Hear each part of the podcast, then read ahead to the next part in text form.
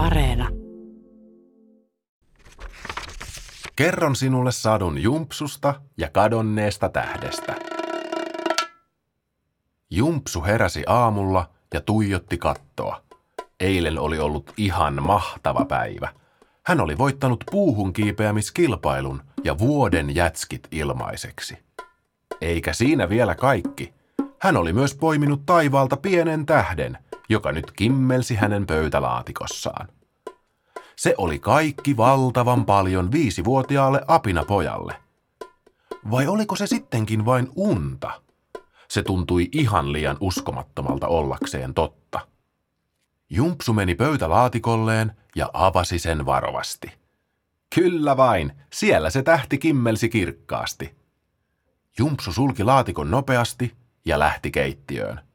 Hän oli riemuissaan, hän ei malttanut odottaa, että pääsisi näyttämään tähteä kaikille.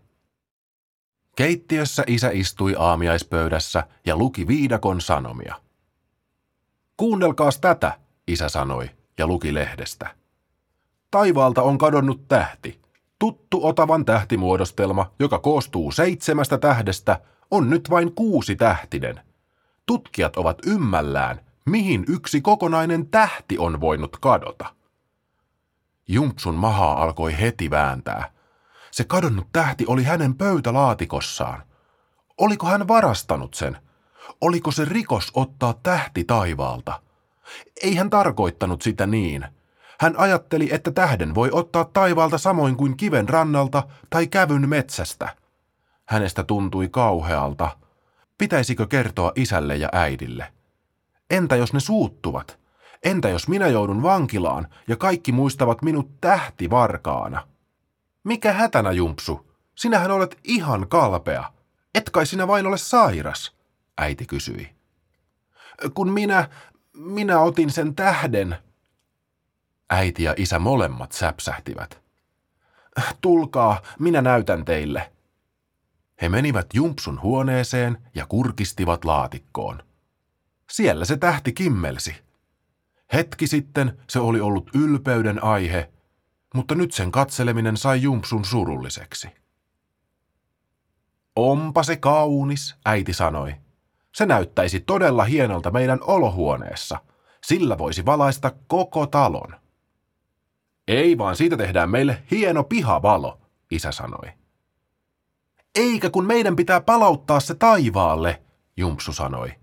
En minä halua olla mikään tähtivaras. Ihan totta, Jumpsu. Minä tässä vain laskin leikkiä. Totta kai se pitää palauttaa. Olet aivan oikeassa, isä sanoi.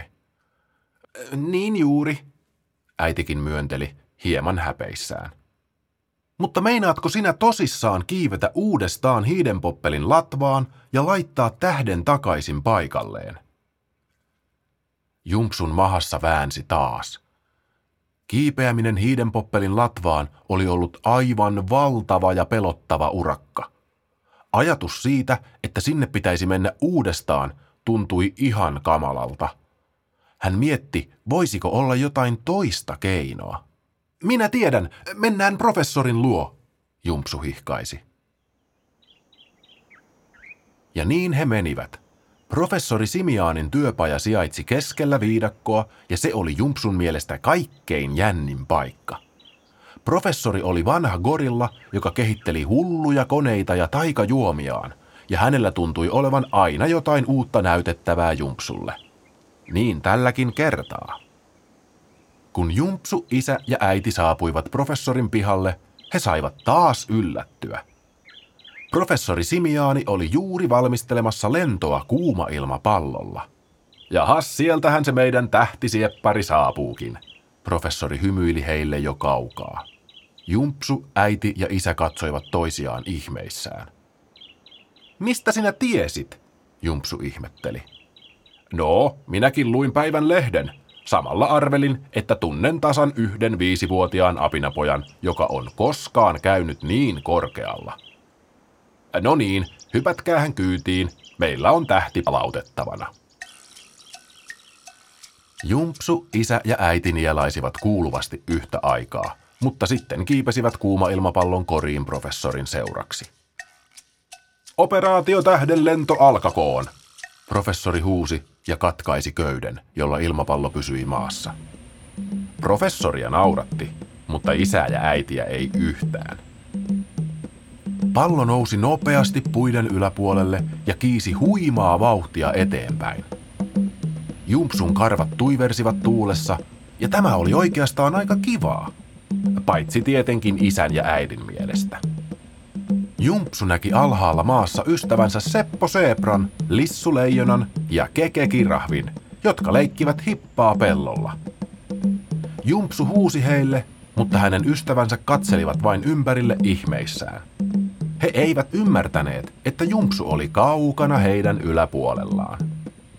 Ja samassa he kiisivät vain ylemmäs ja ylemmäs. Lopulta Jumpsu tunnisti viidakon isoimman puun, hiiden poppelin. Vasta eilen hän oli kiivennyt tuota hirvitystä pitkin ja se tuntui niin kuin siitä olisi jo vuosia. Nyt he nousivat kuumailmapallolla puun viertä ylös sellaista vauhtia, etteivät edes linnut pystyisi nousemaan niin nopeasti. Sitten he olivatkin jo puun latvan korkeudella, korkealla avaruudessa. Nyt Jumpsu näki selvästi, että hänen ottamansa tähti kuului Otavan tähtimuodostelmaan. Se näytti ihan kummalliselta vain kuusi tähtisenä. Siinä, missä piti olla seitsemäs tähti, oli nyt vain musta kolo, ja jäljellä olevat kuusi tähteä eivät hohtaneet niin kirkkaina kuin yleensä.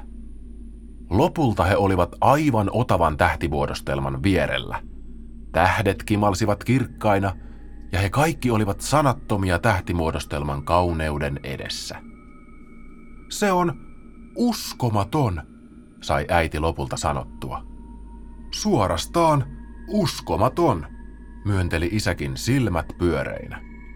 No niin, Jumpsu, tiedät mitä tehdä, professori Simiaani sanoi.